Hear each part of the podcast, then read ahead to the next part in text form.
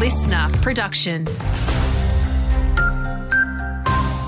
Hey there, it's Andrew Shaw with your local news briefing. The state opposition has decided to pull any support for a treaty with Indigenous Victorians. Shadow Aboriginal Affairs Minister Peter Walsh revealed the coalition stance in a TV interview yesterday. The Herald Sun reports there was some pressure from their federal counterparts to shift stance given the result of last year's voice referendum.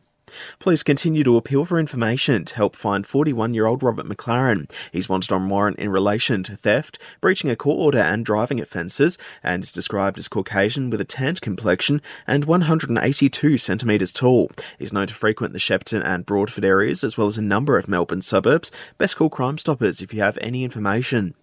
A 45-year-old Morwell man will reportedly reappear in court in April after he was arrested over a series of raids across Morwell and Melbourne. Police allege they found a number of chemicals used to make drugs, as well as a sizable Lego collection. The man reportedly didn't apply for bail. And this summer might not be quite as hot as sunny as usual across Victoria, but that doesn't mean we should stop protecting ourselves from UV damage. That's the message from Head of SunSmart, Emma Glassenbury. Over the summer, the UV levels will reach extreme across the state and even on cooler and cloudy days.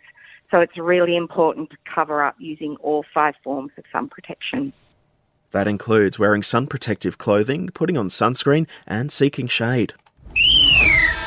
To sport now, and it's been another big weekend of cricket action around the regions. Firstly, to the Latrobe Valley Premier A-grade action, and ex-students had no trouble getting on top of Mobu North, both innings totalling 199, with the victors not dropping a wicket in their second innings to take the win.